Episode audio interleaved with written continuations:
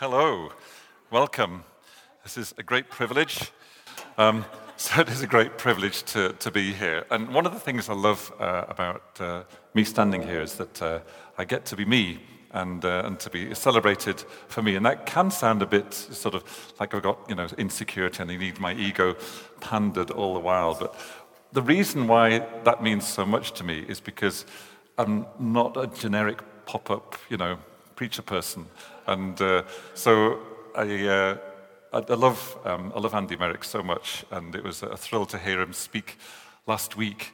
And as he was speaking last week, and I was holding the word that I'm holding, I thought, it sounds and looks very different, but it's actually the same. And, uh, and just have this where I really would commend Andy's preach to you. It's, it's just great in, in the heart that we carry and expressing all that we believe God has. And so you're going to get the same message today, but it'll look different. So, uh, so yeah, so there you go. So it's a great thing. Um, I've got uh, a verse, and I've got a story, and I've got um, a vision or a dream. I can never remember which. I always try to remember do young men dream dreams and old men have visions? In which case, I want to dream dreams. Or is it the other way around? that, that is pandering to the ego. So, uh, yeah, that's uh, a bit of my insecurity there. Um, so, yeah, when I, can, when I, can, remember, yeah, it's uh, worrying, Andy, it's worrying.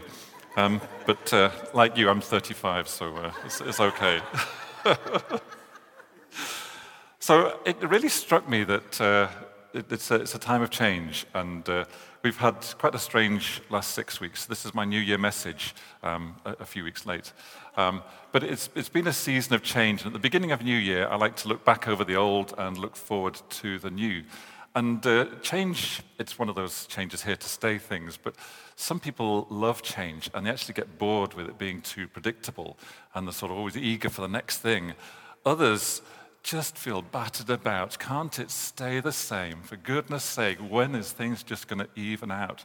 And, and, too much change. So, you know, at the time of change, time of a new year, um, you know, some of us will love it, others will just feel, oh, I'm not so sure. But it's here, it's a new year. And uh, there's been so much change. We're in a new building um, which is just a delight to, to have just this sense of the heritage of the presence of God in this place and the new thing that God's going to do with us here. We have a new leadership, new eldership. Um, there are lots of new babies popping up around, lots of new faces. Um, it's, a, it's a time of, of new things. And, and the other thing that really struck me is as a church, we've started a new thing of this Bible reading plan. And I don't know if you've got this uh, Read Scripture app yet. Um, and I know it's six weeks into the year and you can think, oh, that's it, I've missed it. It's such a phenomenal thing. And even if you started today and today was your 1st of January, the app just lets you do that. Just keep going. Or you could just do double days for the six weeks and catch up. You know, it's 15, 15 20 minutes um, every day just of reading. And, uh, and I've read the Bible through um, so many times. It's just been the main way in which God speaks to me. And I find that in my routine, that's, that's worked really well for me. But one of the great things about reading the Bible is even if the story is familiar, even if it's something that you think you've heard before, God speaks. And so I'd really encourage you to, to read that. That's something that, um, that really does do as good. So this is the sort of time of change, and that's the season that I'm speaking into. And so, as I say, I've got a verse and I've got a story from the early bit of this Bible reading plan. Um, and then I've got a, a, vision, something God spoke to me about. Now, a verse, and this is the title for what I'm going to say, is that uh, is Hebrews 6:19, that hope is the anchor for our soul. The verse says, "We have this hope as an anchor for our soul, firm and secure. It enters the inner sanctuary behind the curtain." So just hold that, and we're going to come back to that. It's going to be the thing that we refer to. And the story is um, probably my favorite story in the Bible, and that's where Jacob wrestles the angel um, in Genesis 32. So we're going to go there and read that in a minute. And the context is that as we're reading through the Bible, we're hearing the story of God's intervention with man. And we get to Abraham, and he then has Isaac, and Isaac has two sons, Esau and Jacob. And Jacob, he is he's a tricksy character. He's not the easiest to sort of settle with. He's clearly not a role model for how you'd want to say to your sons, live like this man, you know. But there's, there's something in there that's clearly of God, and we're, and we're going to look at that. Um, and so the, the context of where we're picking this up is that um, Esau wasn't the best either. So Esau was just hungry one day and had sold his birthright as the eldest to Jacob for a bowl of soup. You know, that really showed that he really wasn't that great a guy either. Um, but then he comes to Isaac's last days, and he's going to there and he's going to bless his firstborn son. So it says to Esau, Go out into the fields, hunt game, make me food, come back, and I'll bless you. Jacob sneaks in and, with his mother's help, dresses up like his brother, gets some, you know, a sheep from the, the, the fold, and uh, cooks a great meal, and gets in and gets his father's blessing. So Esau comes back, and Esau I don't know what words to put on, but he was a little bit more than not very happy. Um, he, he, was raging, and he was to the point where he was threatening to kill Jacob. Um, and so, again, just the delight of looking at the story from a slightly sideways angle. So, you've got two sons, and one of them's threatening to kill the other. I know, let's send the younger one off to find a wife. Seems to be the perfect solution for a tricky situation, doesn't it? So Jacob gets sent off. His mum says, I don't want you to marry the local girls. Go back to where we came from, and uh, God's going to get you a wife there. 20 years later, when you talk about 10 years and 10 year headaches, 20, he goes for a wife. How long is it going to take? And 20 years later, he's coming back, and he's coming back with two wives, 11 children, servants, and many, many flocks and herds and sheep and donkeys and, and, and all the lot. So that's the context. And God speaks to him in Genesis 31, the chapter before, telling him to return to the land of his kinsmen, and actually to the place where God had said, I will bless you in this place. So he's coming back to the place of blessing.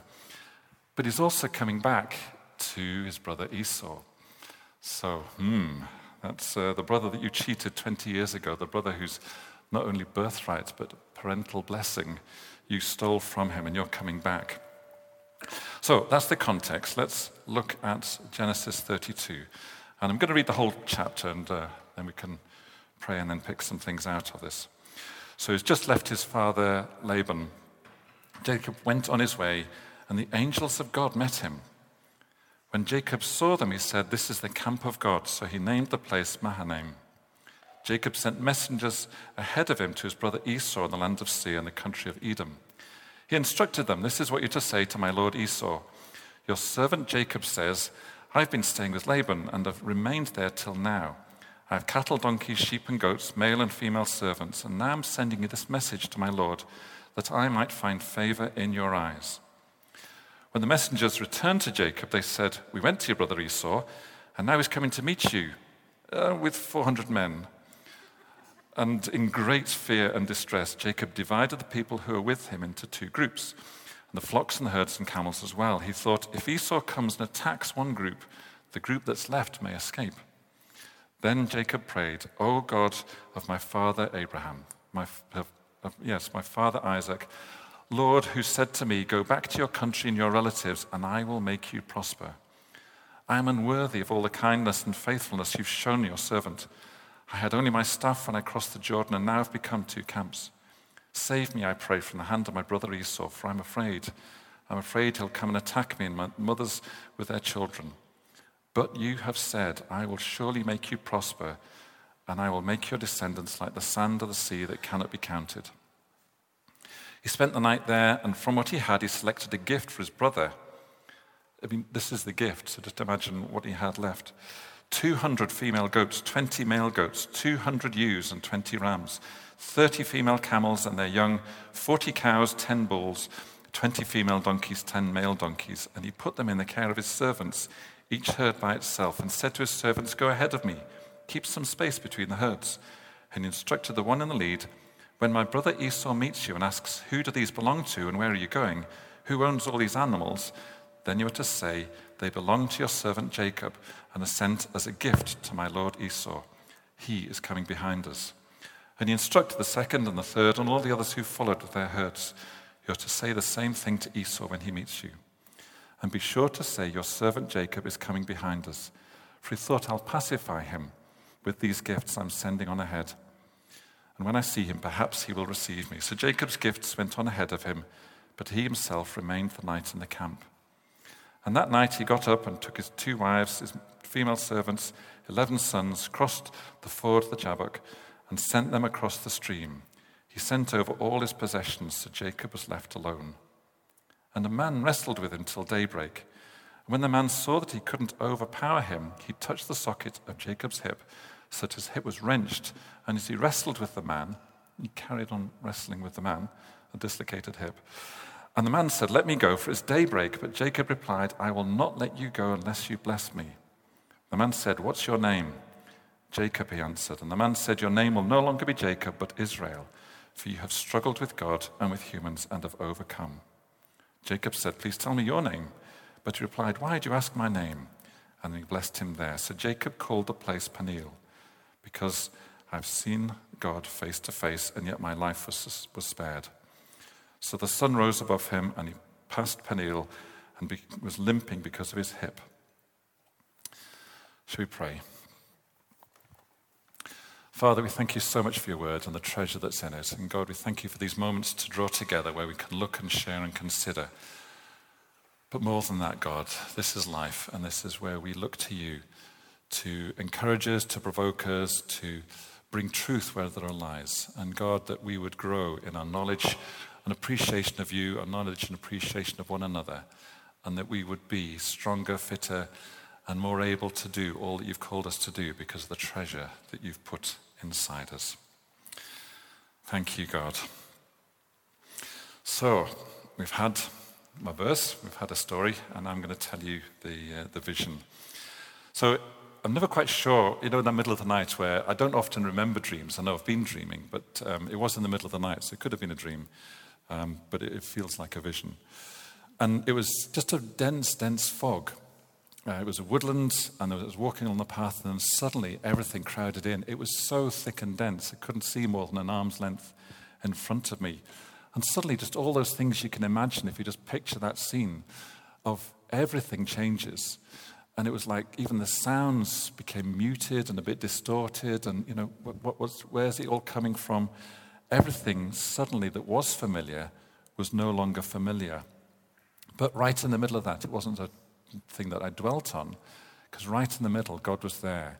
And God said to me that this is not a time for carrying on regardless, nor is it a time for relying on old ways um, or the familiar things. It's a time to hold my hand tight and learn to listen well.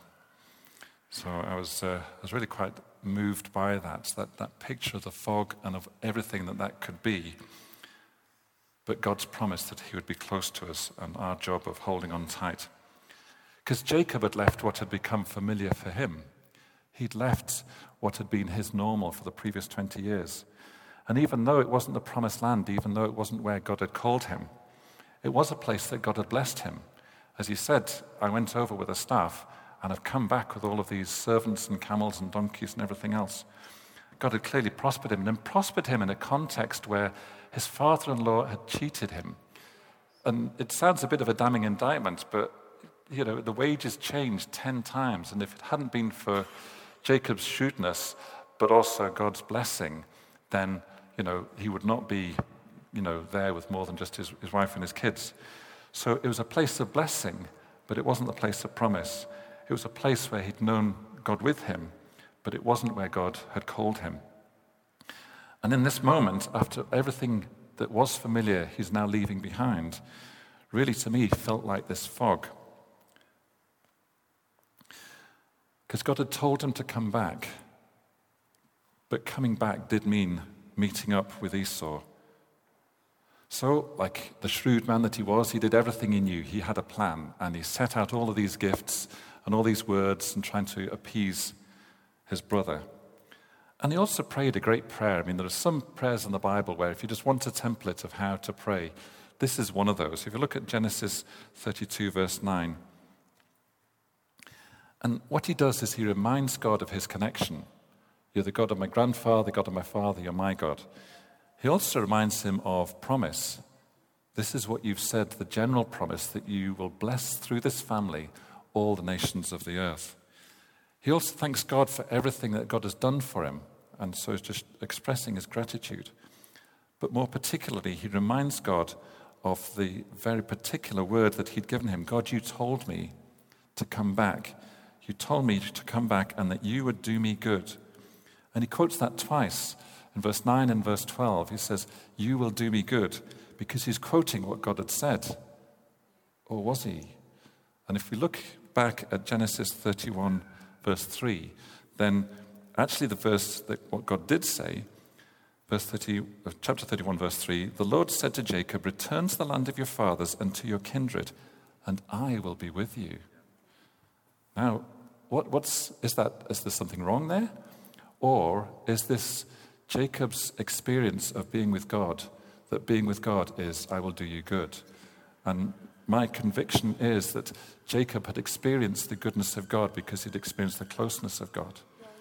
And he really did do well because of all that God had said. He'd gone over with a promise and he'd come back on a word. And all of that time, he'd just known the goodness of God. So for Jacob, the two things were related the closeness of God and the goodness of God. But also, this could be what we call progressive revelation, where you understand things to a degree, and then as time goes on, you understand it more. That the first way that he experienced the closeness of God was in material blessing. And very often that's true for us, isn't it? That very often, you know, as we get close to God and we walk with God, we find that He looks after us, keeps us safe, good things start to happen. But as we go on, we realize that He's the blessing. We realize that it's not so much the things, as closeness with Him that becomes that. So, good old Jacob, he prayed a great prayer, acknowledging that God was good, and he made a plan to do everything that he knew that, that he should do. And we pick the story up in verse 22, where it says, Jacob wrestles with God. Um, so that's the, the section heading. And he's just escaped the clutches of his father in law. He's just escaped this unjust boss who even then set out with his army to try and take him back. And he's in this vulnerable place, and he hears that his estranged brother is approaching with 400 men.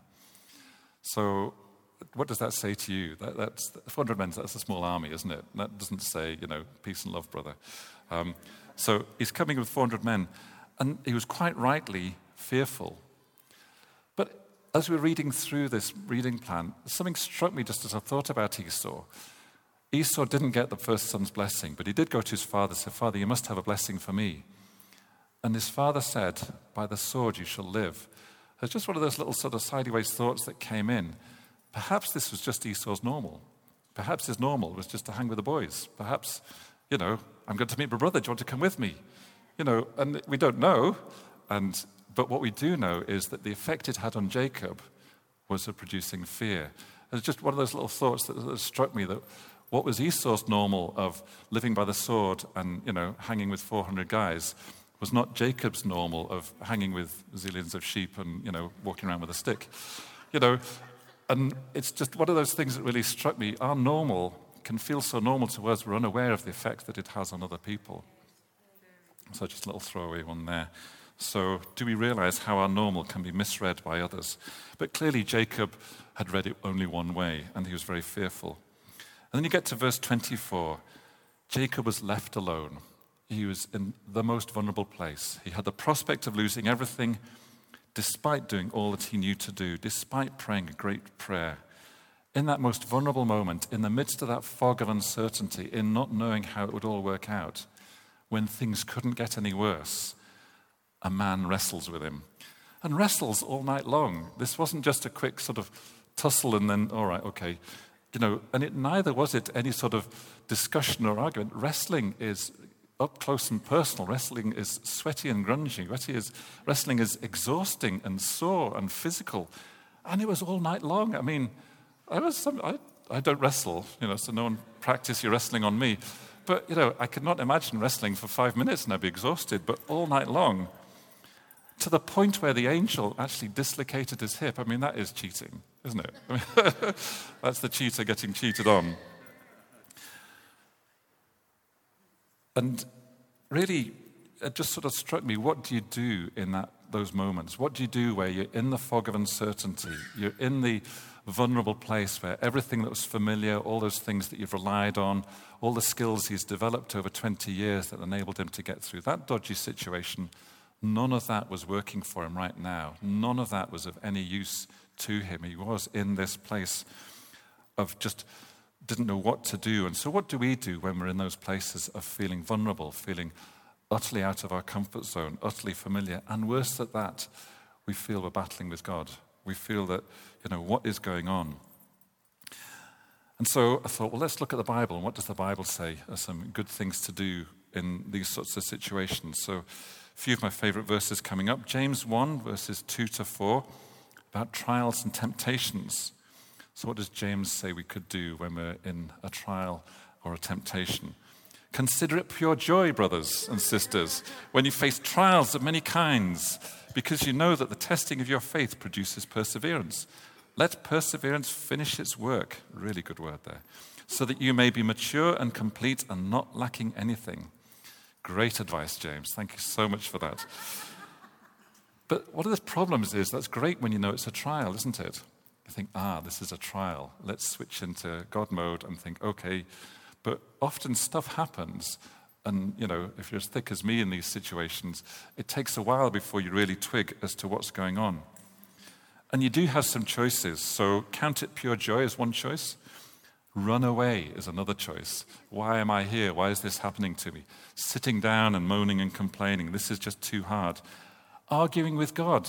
God, I've done what you've asked me to do. You said come back and I've come back. Why is this happening? I've prayed a good prayer. I've done everything I know.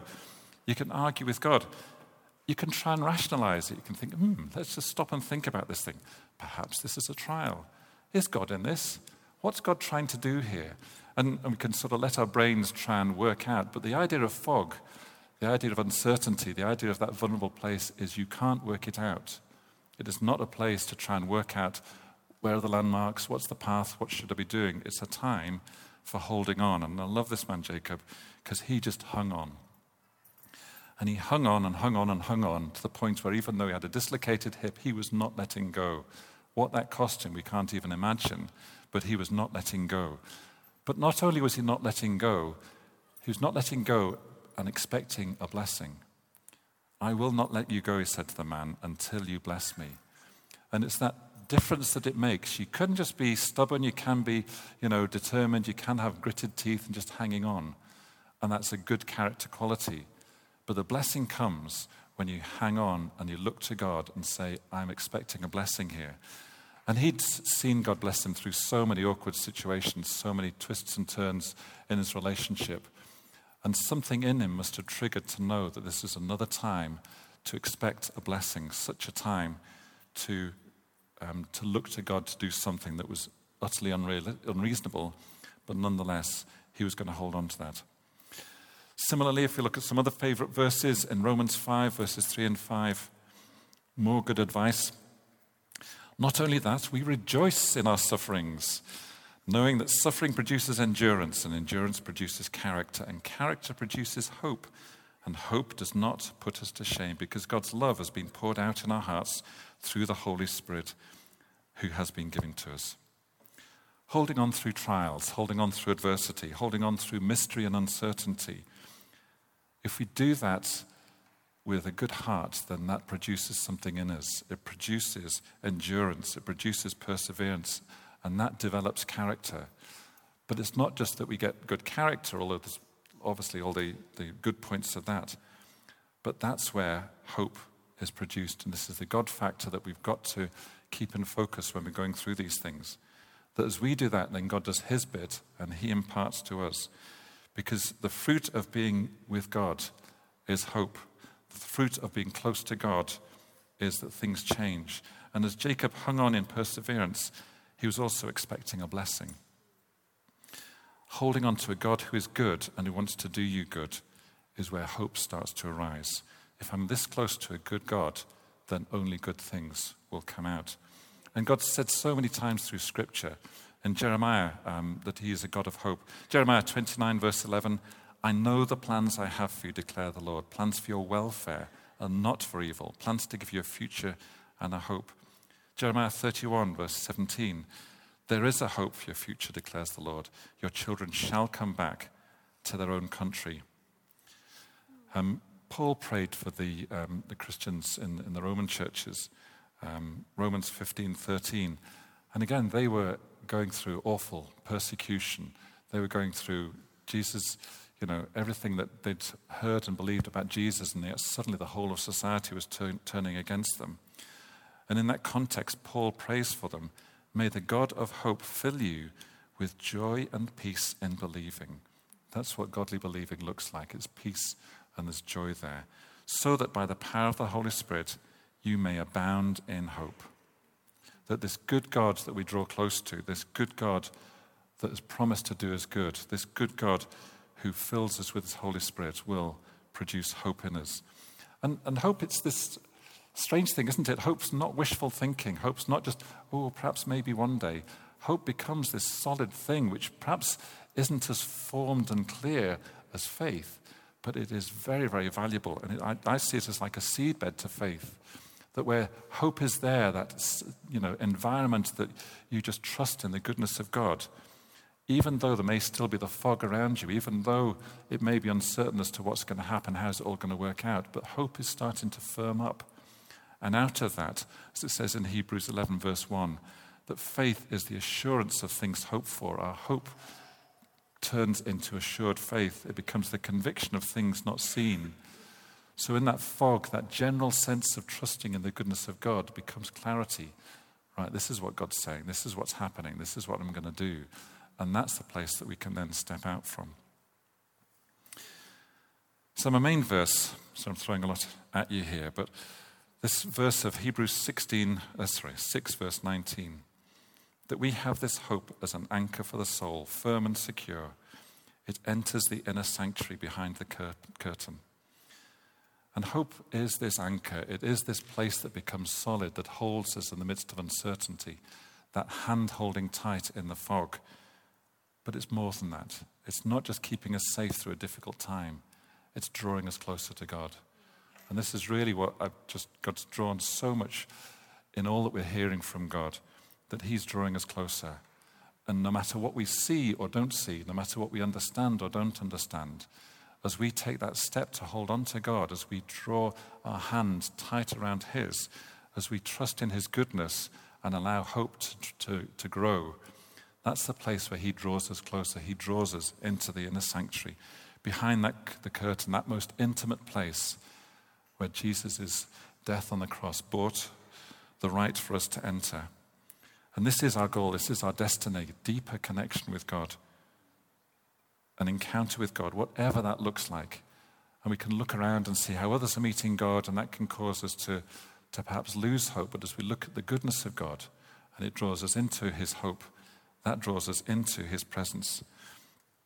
And this fog, this mystery, this uncertainty, this change, which can be scary, it's only scary when you start to realize how much you've relied on the familiar, how much you've relied on your own experience or your own understanding. But as you realize that actually there's a different way of viewing fog, that it strips away distractions, it strips away those things that, you know, are trying to grab your attention, those voices and things that come, those sort of bright flashing lights. Suddenly the fog has dimmed everything down. And what's there is what matters. That's the hand holding tight, that's the heart drawing you closer. And we come from that progressive revelation that perhaps fog isn't a scary place. It might be new to us, and new can be scary, but perhaps it's more like starstruck lovers. Perhaps it's more like gazing into the eyes of the one who loves you, and everything round about starts to fade. And that's my conviction that God is taking us to a place where we're not scared by not knowing what's going on, we're not scared by not being able to work it out. What matters most is the connection with Father. And from that intimate place, that secure place, that place where perfect love casts out fear, we're able to respond like Jesus did, and as Andy did so well last week. Just picturing that scene where the Gadarene man, that demon possessed man, was rushing at Jesus. And what did he meet? He didn't meet fear, he met love, he met acceptance, and a life was transformed. And this is where God's drawing is. It's not just me for my sake, it's not just keeping me safe until I get to heaven. It's not even giving me a sort of a happy time. All of those things are part of the package. All of those things, the way God wants to bless me. But the outcome is, is I respond like Jesus. The outcome is, is that the hurting, hopeless world around us gets transformed and the love and the power of Jesus breaks out in unusual ways. Let's pray. Father, we thank you so much for this life that you've called us into.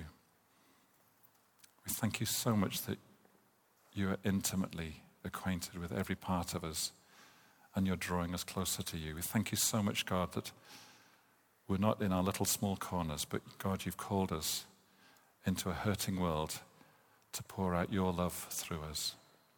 And Father, I ask that you'd speak peace to everyone here and that you'd grow hope to everyone here and that everyone would feel that call and that pull and that drawing close that you're doing so tenderly and so well. And God, as we grow in the security of your love for us and the security of your goodness, that we then become the means of blessing, the means of transformation for the world around us. God, will you move amongst your people and let it be truly known that we are known for our love. Thank you, God. Amen.